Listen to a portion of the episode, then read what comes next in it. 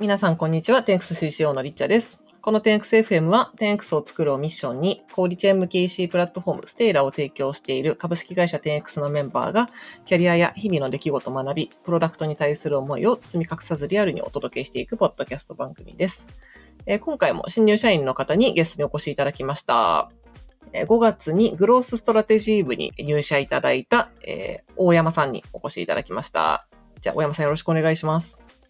よろしくお願いします。すいません。まあ、フルネームで言います大山隆弘さんですね。はい。じゃあ、ちょっと、大山さんといつも、あの、読ませてもらってるので、今日はそのまま行こうと思います。じゃあ、最初に簡単に自己紹介お願いしてもいいですか？はい。えーっと、私、大山と申しまして、えーっと、出身が、えー埼玉県で、大学も東京で、えーっと、かれこれずっと、えー35年間生きてるんですけども、えー関東近郊で過ごしてます。で、えーっと、経歴としましては、あのー、10X が3社目で、1社目がマンダムという化粧品会社に10年ほど在籍しておりました。で、2社目に、日本ロレアルという会社に1年ほど在籍しております。で、えっと、10X には、グロース、本部のグロースストラステジー部というところに入らせてもらったんですけど、えっと、マーケティングの、えー職種というか、そこの専攻で入っておりまして、で、経歴的にも、えっと、まあ、直近4年ほどは、えーマンダムとロレアルでマーケティング関係の仕事をしてきているというような、えざっくりとした経歴となっております。はい。はい。ありがとうございます。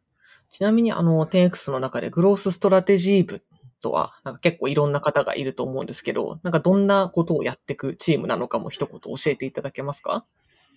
はい。ありがとうございます。そうですね。えっ、と、一言で言うと、と、パートナー企業が、えーステイラー等々の、まあ、弊社のプロダクトを導入した後に、どうそのネットスーパーの事業を成長させていくかっていうところを一手に担う、担うような部署になるかなと思っております。じゃあ、マーケの人もいるし、その他の人もいるって感じなんですか？そうですね。はい。えっ、と、もちろんあの成長に関する、えーバックボーンを支えるっていうところでデータに関して扱うようなアナリストさんたちが所属していたり、あとはあの、えーグロースさせるための、えー具体的な策を、えー打ち出していくような、えーマーケティングに関わる部隊がいたりというような部署になっております。なるほど、なるほど。ありがとうございます。じゃあちょっと、えっ、と、あ、仕事の話をこの後聞こうと思うんですけど、じゃああと、えっ、と、なんでしょうね、趣味とか、あの、お休みの日はこんなことしてるよみたいなとこもぜひ教えてください。はい。そうですね。えっ、と、私、子供が今二人いまして、えっ、と、まあ、5歳の女の子と1歳の女の子なんですけれども、まあ、あの、基本的には親元から結構離れてるんで、もう育児に専念するというようなことになってます。なので、お休みの日に関しても、基本はもう子供にべったりというか、はうんい。育児をしながら楽しめる趣味をしてるって感じで、例えばその、まあ、あの、私野球を見るのが好きなんですけれども、基本的には子供をこう、育児、こう遊ばせながら、えー自分は携帯でこう、プロ野球の試合を見てるとか、あとはあの、なんていうんですか、まあ、子供が、あの、めちゃくちゃ運動神経が5歳の子は良くて、あの、空中散歩みたいなアスレチックがめちゃくちゃ好きなんですよ。なので、なんていうんですか、なんかよくある森の中でこう、高いところで、こう、うんうん。なんていうんですか、変なワイヤーくくりつけながら歩いてありますねいったりとか。はい。最近多いですね。シャーって、はいそうですねジップラインみたいなやシャーってこう、そうです、そうです。ジップラインみたいなのを滑っていくみたいなことを子供と一緒にこう、遊んで楽しんでるみたいなことをやっております。つ。すごい体力使いそうですね。そうですね、もう、やっぱりそもそも育児自体が結構ヘトヘトになるので、それ込みで、週末はもうヘトヘトになりながら、はい、毎週やってますね。あ、じゃあ今日月曜日なんで、じゃあもう、ヘトヘトってことで、週末は。そうですね。ヘトヘト明けの仕事になってます。いや、お疲れ様です。あなるほど、なるほどあとなんか野球も、なんか、てあの、何回、何回もこのポッドキャストで出てきてますけど、なんか、10X に野球好きな人多いですよね。そうですね。なんか Slack のチャンネルもえらい頻繁に盛り上がってるな、みたいなのは、うなんだはい、よく拝見させてもらってます。ベースボールチャンネルそうです。ね。ベースボールチャンネルですね。確かに私も、あの、入ってないんですけど、たまに覗きに行くと、すごい毎日のようになんか盛り上がってるなと思います。ありがとうございます。じゃあちょっと経歴のところなんですけれども、えっと、さっきおっしゃってた、その、えっと、新卒から、じゃあまずはマンダム行かれて、その後ロレル、ロレアル行かれてっていう、まあ、ザ・マーケティングの王道みたいな感じなのかなと思ったんですけど、なんかもともとあれなんですか、大学とか、なんかその頃からそういうマーケ領域とかっていうところのなんか勉強されてたんですか？いえ、私は全く勉強してなくてですね。っていうのも、えーはいあの、そもそも理系出身なので、理工学部の数学科みたいなところから入ってて、ずっと数学の勉強して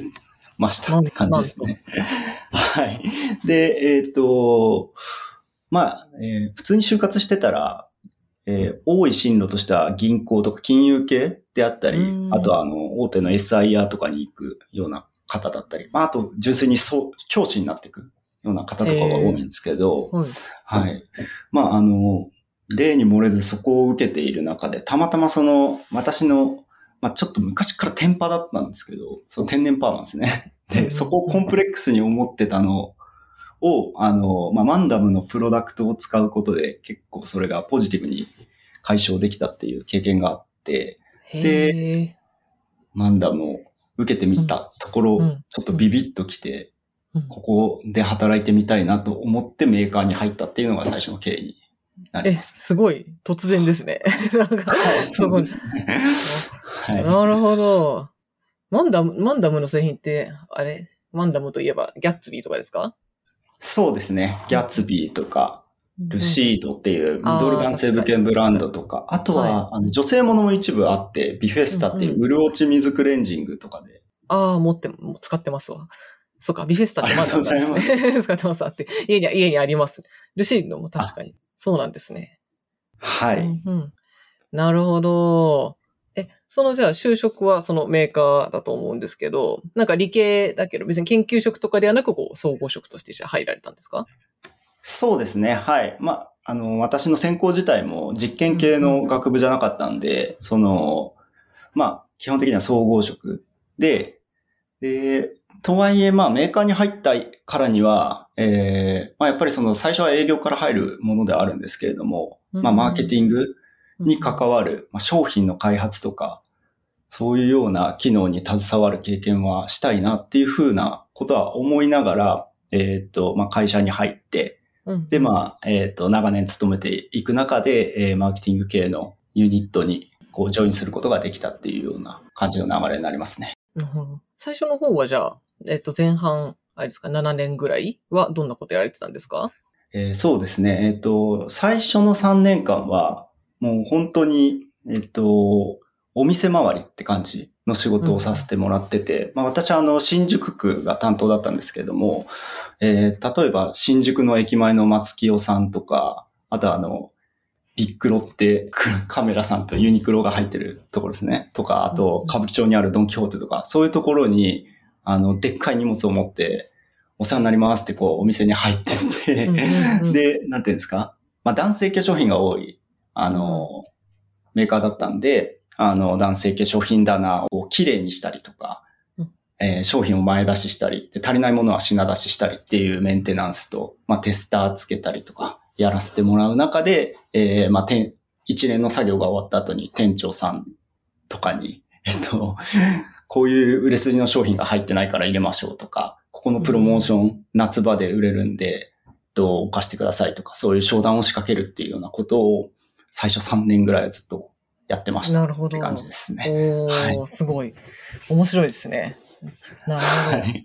え、でも新宿とかめ、あの、日本の中でもめちゃくちゃ売れるんじゃないですか？いや、めちゃくちゃ売れますね。その、会社の中でも本当に、ナンバーワン、ナンバーツーぐらいの店舗が、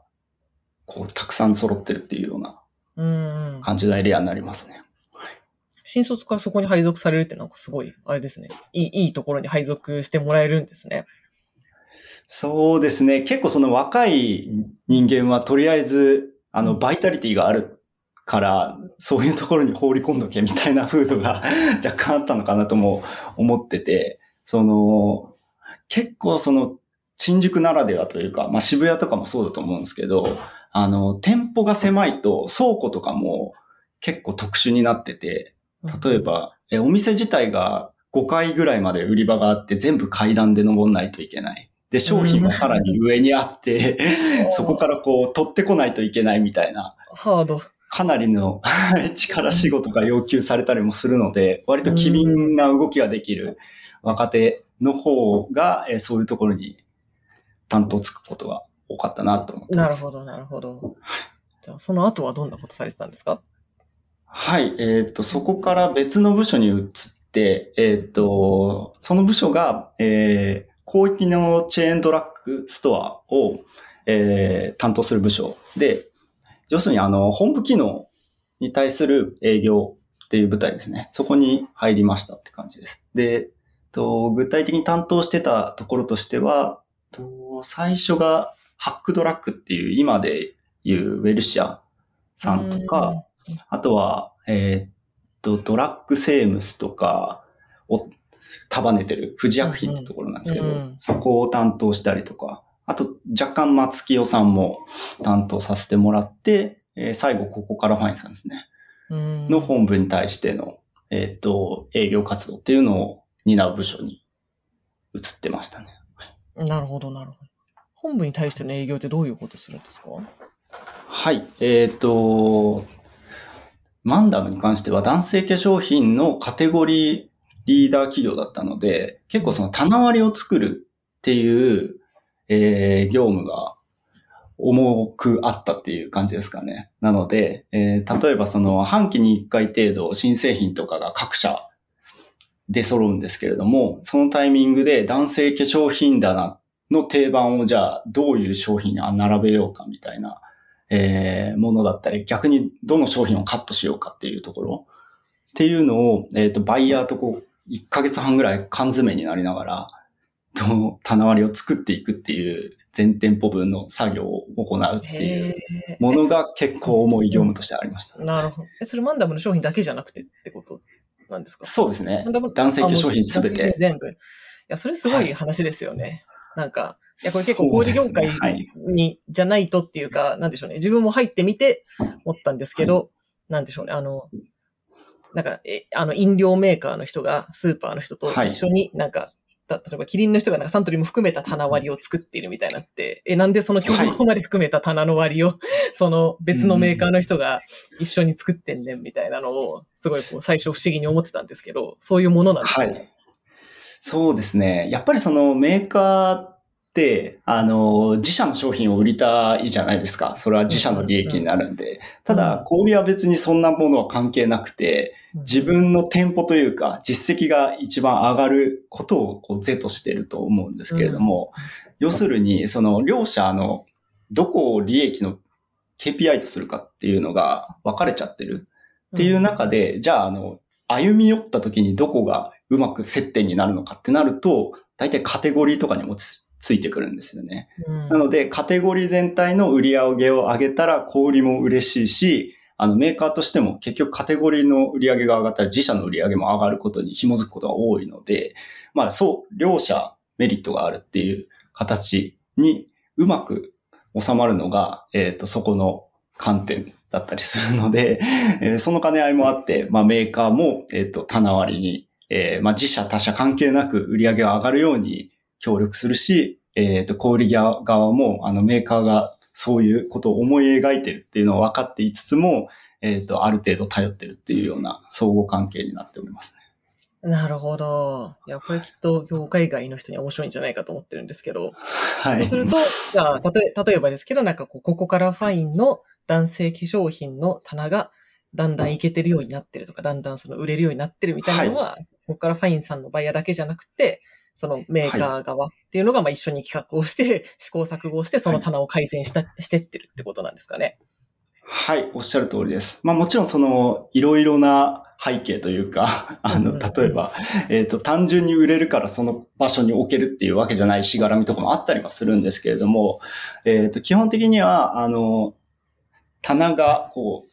縦に150センチとかある中で、どこが最もこう目につく場所かみたいなものはある程度決まってて、そこに置くゴールデンアイテムって何にするんだっけ？みたいなものを、この半期の中で売り込む商品にするのかっていうのをこうチョイスしてったりとか、で、そこのアクティベーションっていうんですかね。で、週次とか月次でどれぐらいの売り上げをじゃあ作れてるとか、昨年対比でどんぐらい上がってる、利益ベースではどうなってるみたいなところを一つ一つチェックしながら、えっ、ー、と、まあ、改善活動を行ってってるっていう形になりますね。いやー、なるほど。面白いですよね、これ。ちなみに、あの、ちょっとこの後また、マーケの話もあると思うんですけど、はい、なんかまさにこの 10, 10年ぐらいですよね、その、いらっしゃった時って、はい、やっぱ男性化粧品っていうジャンルがすごくこう、勃興したというか、すごい増えたし、はいはい、あの、きっとマーケットも広がったんじゃないかと思うんですけど、その中から見てた人としてはどうでしたか、はいそうですね。えっ、ー、と、マンダムとしては結構その、いい面もあり悪い、悪いというか、えっ、ー、と、厳しいなって思う面もあったなっていうところが率直な印象で。っていうのも、えっ、ー、と、男性化粧品の盛り上がりって、その、やっぱりその男性の化粧行動に対する、まあ、あの、なんていうんですか、まあ、より積極的な姿勢が促されたからっていう風な形から起こってると思うんですけど、やっぱりその、より、えっ、ー、と、イノベーター層がこう増えていくにあたって、うんうん、あんまりその低価格帯の化粧品っていうよりも、割と高品質なものに流れる傾向が強くなっていくっていう風なところは思ってて、なので、結構そのドラッグも一応その売り上げとしては上がってはいたんですけど、百貨店とかそういうところにある、まあロフトとかそういうところにある、えっ、と結構そのイケてる男性化粧品ブランドの方が顕著に売り上げが上がってたんじゃないかなと思ってます。そうなんです。あの、3とか5イズムみたいな、なんか。そうですね。はい。おっしゃる通りです。はい、なんかメメンズメイク、メンズコスメみたいな、すごいあの YouTuber とかめちゃめちゃ増えましたしね。はい。そうですね。はい。うん、なるほど。でもその業界、そのタイミングでその中でなんかこういう、なんでしょう、メーカーとかマーケとかやってるのはすごい面白そうですね。そうですね。はい。やっぱりその、そういう新新規鋭な、新進気鋭なブランドが、えっ、ー、と、どういうマーケティングを展開することで、こう、売り上げを上げていってるのかみたいなことは常にウォッチしてますし、ただ一方で、それを、えっ、ー、と、割とメガ化してるマスブランドが、同じようにやっていくと、すでにブランドイメージが結構、そのお客さんの中で固まっている中で、それを切り崩していくっていうのが至難だったり、なかなかもう一筋縄ではいかないところが、まあ、難しさであり楽しさであるっていうような感じでありましたね。なるほど。あちょっとこれ先取りして聞いちゃったかもしれないんですけど、まあ、そう後半の方が、マーケ部署に移動されてからそういうところをやられてたんですか？はい、そうですね、主には。はい、そうなります。うん。ちょっと最後の方はどんな感じのお仕事されてたんでしょうか？マーケティングはい、えっ、ー、と、そうですね。えっ、ー、と、マンダムにおいては、ルシードっていう男性化粧品ブランドを、えー、担当しておりまして、そこの宣伝広告の仕事をしておりました。うん、なので、と、まあ、あの、広告戦略みたいなものを、えー、まず上位として、えー、描きながら、えー、そこに紐づく形でどういうクリエイティブを作ればいいんだ、みたいなものを代理店さんに、こう、オリエンをしつつ、えっ、と、まあ、テレビ CM とか、えー、YouTube のウェブ動画とか、あとは、あの、店頭で使う反則物とかに使える画像スチールの撮影とか、えー、そういうものを一連になってやっていったり、で、まあ、細いところだったら、その SNS のアカウントの中の人みたいなことをやったりとか、あとはあの、小売業さんからこう頼まれる店内ラジオ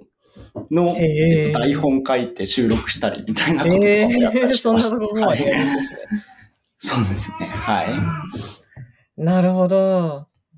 マーケット行っても結構このオフライン、オフラインというか、あるでしょう、はい、CM とか、なんか街頭とかから結構デジタル、はい、ウェブ、SNS みたいないろいろあると思うんですけど、なんか特にどういうところを注力されてたんですか、はい、はい、そうですね。結構私はあの、本当に、何ですか、まあ、ルシードという舞台自体がそんなに人数多くなかったので、もうマスもデジタルも全部見なさいっていう感じなので、統合的にこう、えー、マーケティング展開をさせていく中でどこに注力するのかっていうのをそのキャンペーンごとに判別していくっていうか、アロケしていくっていう感じでやってました。なので、まあ、ただ一つ特徴といえば、えー、最初の方は割とテレビに寄ってたりしてたんですけれども、やっぱりその時代の流れを経て、えっ、ー、と、後半は、えデジタルのインフルエンサー広告とか、えそういうところに予算を集中させるようになってきたり、っていうような時代の流れとともに結構、え力の置きどころを変えていったなっていうのは、感想としてありました。はい。なるほど。ありがとうございます。じゃあそこから、えっと、テンクスに来るまでに、えっと、医者経ていらっしゃってる感じですよね。はい。はい、そうです。はい。その次はどんなことされてたんでしょうか？はい。えー、っと、そこから、えー、日本ロレアルっていう会社で SNS マーケティングの仕事をさせてもらってました。と、まあ、担当してた、えー、と、プロダクトとしては、ブランドとしてはまずメーベリンと、えー、ロレアルパリ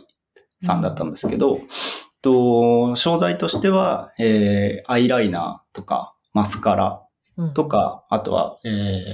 ヘアトリートメント、洗い流すトリートメントとかを担当しておりまして、えー、SNS でどう、あの、マーケティング展開させて、で、作ったものをバイラルさせつつ、プロダクトの売り上げにこう、寄与させていくか、みたいなことを、えー、1年ほどやらせてもらってたという形になりますね。うん、なるほど、なるほど。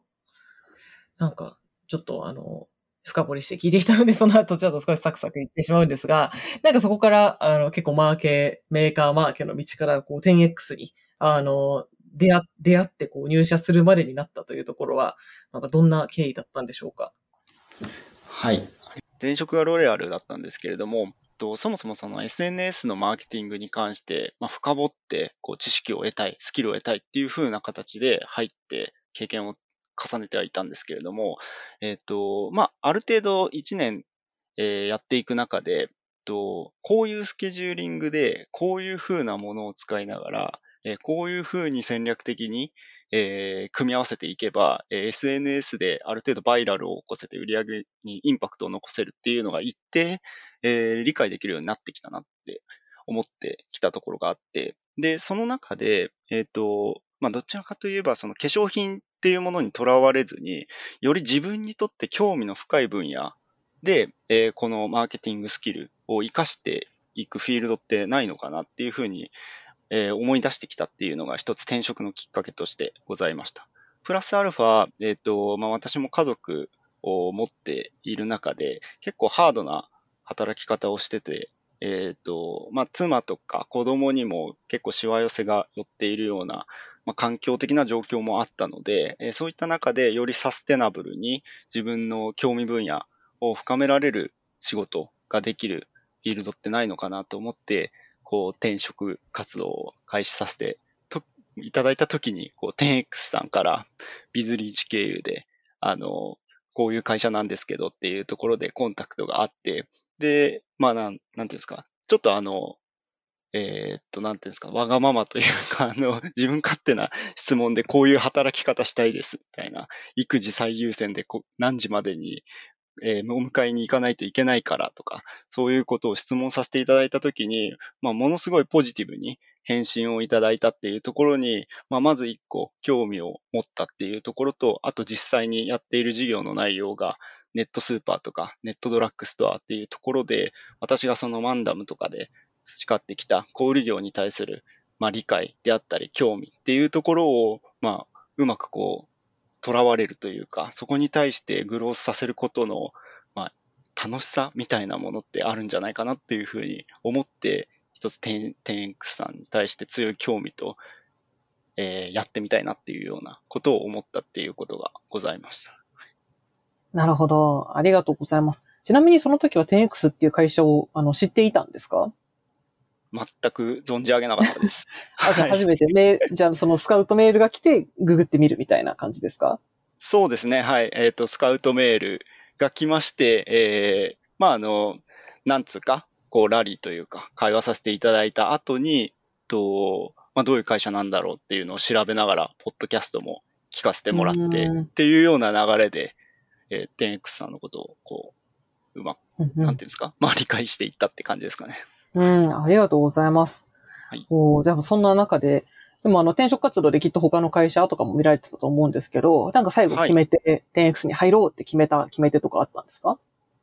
はい、そうですね。えっと、やっぱり私はあの化粧品業界でマーケティングをしていたので、えー同業界からの引き合いっていうのは結構あったかなっていう風な感じではありました。なので、まああの、ほそもそも私も化粧品業界、化粧品自体に興味はあったので、とそことはすごい迷ってはいたんですけれども、やっぱりその、えーまあ、働き方もそうですし、そこプラス社会的な意義、その、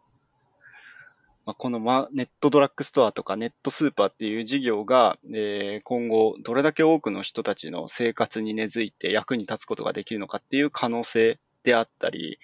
あとは、あの、ちょうどそのトライアルとか選考とかを経ていく中で、と、10X の方々すごい聡明でめちゃくちゃできる人ばっかりだなって思ったんですけど、私のやっている小売に対する理解とか、マーケティングみたいな領域がちょうど空白地帯になってる感っていうのをものすごく感じていて、でこれだけ賢い方々が一生懸命こうやっている中で、まあ、自分が、自分だけはこう、その方々が持ってない知識をちょうどよく持ってるなっていう風なことを、めちゃくちゃなんか穴にこうスポッとはまるような感覚を得まして、なんていうんですかね。まあ、この方々と一緒に働けばイノベーションを起こせそうだっていうのと、私がこうジョインすることによって、それがより円滑に進むのであれば、これだけ嬉しいことはないなっていうふうなことを強く思ったっていうのが一個あって、と、まあ、他の業種ではなかなか実現できない体験だろうなっていうふうに心から思えたので、10X 入ってみようかなというふうに決断をしたというような流れになりますね。なるほど、なるほど。あ、じゃあ業界的にもそこに、はい。えー業界的な親和性とあと 10X の中でちょうどそこの、はい。ピタッとハマる人がいな、いなくて、そこにはまりそうだったっていうところですね。そうですね。うんはい。じゃあちょっと次の質問は、あの、まさに入社されて、今、え大山さんがどんなことを担当しているかを教えていただけますか？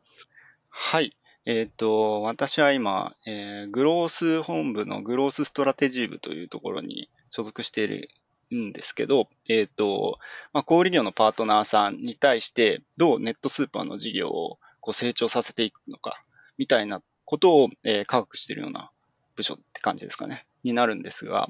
とまあ、私はマーケの知見があって、えーそこの役割を期待されて入っているので、とまあ、ある地方スーパーの、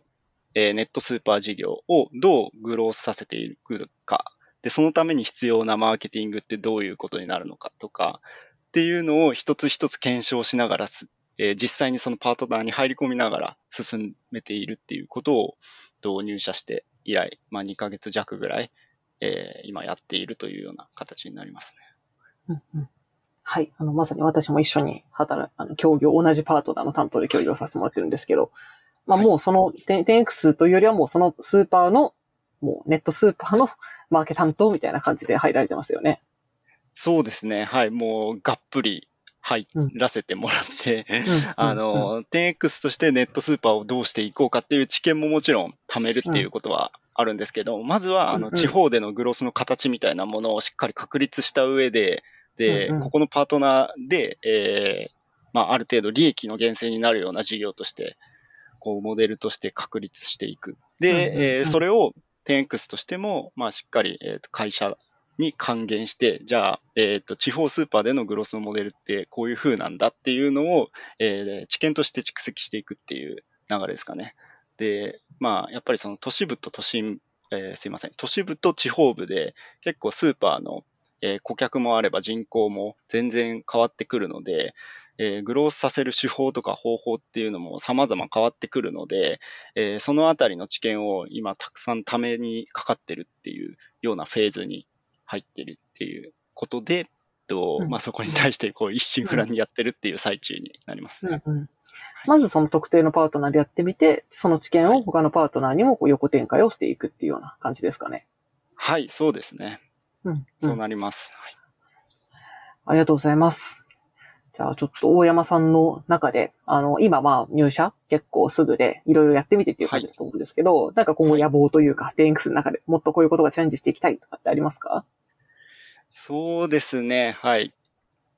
一個、やっぱりチャレンジしていきたいこととしては、その私の入社してきた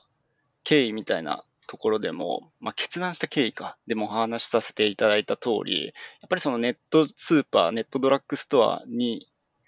えー、よってこう、人々の生活をイノベーションさせたいというか、えっ、ー、と、ものすごく便利な世の中にしていきたいっていう風な野望は持ってるので、そこに対して、あの、特定のパートナーっていうよりも、まあ、ネットスーパー事業っていうものが全国津々浦々、いろんな人が自然に使ってもらうような世の中にしてもらうための、えー、何か、えー、割と大きめのマーケティング展開みたいなことから実現できるようになっていくといいな、みたいなのは、個人的には思っています。なるほど。ありがとうございます。はい。では、そうですね。ちょっと期待という感じで、まあ、あの、きっとこれから見えてくるところがいっぱいあるかと思うんですけど、よろしくお願いします。はい。はい。じゃあ、えっ、ー、と、みんなに聞いてる質問次ですね。あの、10X の Values についてですね。10X には、えー、 Think 10x、Take Ownership、As One Team っていう3つのバリューがあるんですけれども、はい、えー、この3つのバリューの中で、えー、発揮されてるなって、あ、一番好きなバリューは何ですかっていうのと、えっ、ー、と、それが発揮されてるなって感じるところがあれば教えてください。はい、ありがとうございます。えー、っとですね、と、とにかく、なんていうんですかね、まあ、好きなっていうよりめちゃくちゃ発揮されててすごいなっていう思っている、えー、バリューとしては、テイクオーナーシップかなって私は思っていて、もうなんか各個人の方がかなり自分の意思を持ちながら、えっ、ー、と、やらなければならないことに対して、えっ、と、まあ、執着して進めるし、それに対して人も巻き込んでいくしっていうような動き方をめちゃくちゃすできているっていう風なのは入ってきて、かなり思うところとしてあって、反対にその自分が、えー、もっと見習見習わないといけない、えー、この人たちに負けないようにしっかり、えー、そういうことも自分も追いかけていかないといけないなっていうふうに、自戒の念も込めて、このバリューはかなりすごいというか、企業文化に根ざしていて、すごいなと思っている次第ですね。えー、ななんかそれはびっくりしたケースとかあったんですか？いや、そうですね。あの、ケースっていうかもう日々それを感じているところとしてあって、例えばその、今一つの地方パートナーに入り込んで、と仕事をしているっていうところにおいても、えー、まあ、ある特定のイシューが発生したってなったら、えー、誰もが率先して、えー、それをリードしにかかっていくし、で、そこに対して、えっ、と、じゃあ私はこれをやらないといけないね、みたいなものも先回りして、と、考えて、じゃあネクストのミーティングを勝手にセットしていくみたいな動きが、もう連鎖的に発生していくっていうのが、こう横から見ててすごいなっていうふうに本当に思っているっていう感じですね。なので日々痛感してるっていう感じです。確かに。確かに。なんかもう慣れ、慣れてましたけど、確かにそうですね。なんか、あまり放置されることがないというか、あ、じゃあこれやっとくね、みたいな感じで、なんかすごい、みんな拾いに行ってくれますね。はい。おっしゃる通りですね、うん。ありがとうございます。はい。はい。じゃあ、えー、っと、大体いつもの質問は、えー、そろそろ日終わったかなというところで、はい。じゃあありがとうございます。ちょっと最後エンディングの締めに入りたいと思います。はい。でですね、えっと、ちょっと最後に紹介、あの、今回のポッドキャストのエンディングで紹介したいのが、なんとついにお便りが届きまして、えー、今までですね、お便り募集してたんですけど、あの、なかなか、まあ、企業ポッドキャストには送りづらいのかなと思ってお便りなかったんですが、初めてお便りいただいたので、ちょっと大山さんのエピソードに関してじゃなくて、今まで前の、前回のエピソードに関してなんですけど、ちょっと紹介させてください。えー、ラジオネーム小島さん。えー、こんにちは。いつも楽しく聞いています。現在僕が所属している企業と企業の設立日が2週間ぐらいしか違わず、勝手に共感したり、たまに対抗意識を燃やしたりしながらいつも聞いています。最新のゲンさんの新入社員紹介に感動してお便りを書いています。27年ものドンキホーテでの小売業の経験というバックグラウンドもさることながら、転育生の入社経緯など、全く面識もなければ仕事もしたことないのにすっかりゲンさんに惚れ込んでしまいました。自分の会社もまだまだ若い会社ですが、既存の大きな産業にメスを入れる仕事をしています。ケンさんのような人に、残りの人生をかけるなら、ここでやっていけると感じてもらえるような事業や組織を作れたら、どんなに素晴らしいことだろうかと思いました。長文失礼しました。これからも更新頼みにして、楽しみにしています。と、え、小島さんからのお便りでした。はい、ありがとうございます。ちょっとここにいるの源さんじゃなくて大山さんなんで、なんか、すいません、あの、我々が答えるんかいって感じなんですけど、あの、すごいお便りが、あの、いただきまして、社内も、そもそも初お便りで喜んでいるっていうのに加えてですね、こんなに、あの、ポッドキャストすごい聞いていただいて、あの、もう本当にありがたいことですという感じで、あの、源さんからも、すごい、あの、ありがたいという コメントをいただいておりました。で、社内のランダムキャンネルですね、あの、シェアしたら。はい。源さんからは、えー、っと、えー、びっくりしました。大変嬉しくもありがたいお話です。えー、リスナーさんも、小売事業者の皆様にもっと 10X を知ってもらえたら嬉しいです。明日からの活動への活力になります。ありがとうございます。というコメントをいただきました。はい、小島さん、お便りありがとうございました。ちょっと今回質問とかじゃなかったんですけど、なんかまた質問とかあればぜひ紹介したいと思ってますので、えー、お便りまたお待ちしてます。では、えー、お便り紹介の後に、えー、最後エンディングの、えっと、ゲストの方からおすすめの一冊いつも伺ってるので、じゃあ、小山さん最後におすすめの一冊教えていただけますか？はい、わ、はい、かりました。えー、っと、私は今、育児にめちゃくちゃ追われてるので、あんまりちゃんとした本を読めてはいないんですけど、あの、絵本ばっかり読んでるんで、ちょっと絵本から一冊紹介したいなと思ってます、ね、はい、ぜひ。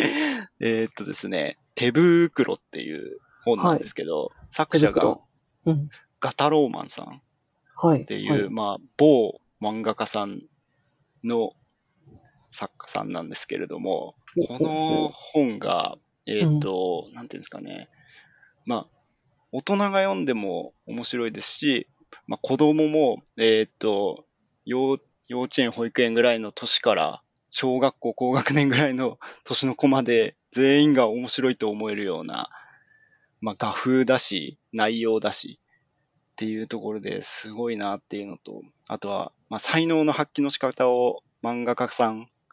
なんですけど、こういう絵本作家の方に転用して、こういう風なやり方もあるんだなっていうのを私自身すごい、発想の転換っていうんですかね、勉強になったなって思って、この一冊に、まあ最近は感銘を受けてご紹介したいなと思った次第になります。へえ。手ぶ、あの、今、アマゾン検索したんですけど、手袋、なんか手ぶ、手袋。はい、手袋と、手部と黒の間にこう伸ばし棒みたいなのが入ってるやつ。はい。ですよね。ああ、はい、ちょっとリンクを貼っておきます。ガタローマンさんね。マン、マンガタローさんなのかな？別の名前で、名義でやられてるんですかね。はい。なので、あの、画風も、はい、まあ、あのタッチなので、まあ、若干苦手な人ももしかしたらいるかもしれないので、そこだけはご注意くださいっていうことを前置きしておきたいなと思います。え えー、これを選んでいただいたのはなんかすごい意外なんですけど、これはそのお子お子さんからの反応とかがいいんですか？あそうですね。はい。あの、子供からの反応もいいですし、なんかあの、うん、私毎日寝る前に、まあ、あの、妻と私と子供とで一冊ずつ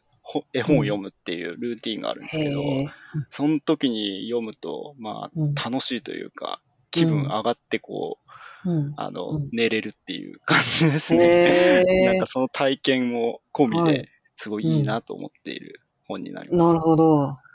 なんか、アマゾンのレビュー見たらみんな楽しいっていっぱい書いてありますね。はい。ぜひ、あの、はい、元気ない時に読むと元気出るんで、うんうん、皆さんも 大人が読んでも楽しい感じですかね。いや、面白いと思いますよ。はい。はい。めちゃくちゃ楽しめると思います。おありがとうございます。ちょっと新鮮な紹介。はい、うん。じゃあ、はい、大人の方も、お子さんいらっしゃる方も、ぜひ読んでみてください。はい。はい。じゃあ、ありがとうございました。で最後に 10XFM ではリスナーさんからのお便りを募集しています。先ほどのように、えー、お便りですね。エピソードと感想とかメンバーに聞いてみたい質問など、どんなことでも構いません。番組概要欄にあるお便りフォームからの投稿をぜひお願いいたします。トテンクスでは現在様々な職種のメンバーを募集しています。概要欄に、えー、採用ページのリクル、えー、リンクを貼ってますので、ぜひそちらからご覧ください。最後に Spotify、Apple Podcast などお聞きのポッドキャストアプリで、えー、ぜひ番組のフォローをしていただければ幸いです。はい。じゃあ、というわけで、えー、今回は新入社員の方の紹介ポッドキャストということで、えー、グロース、えー、ストラテジー部に入社された大山さんにお越しいただきました。ありがとうございました。ありがとうございました。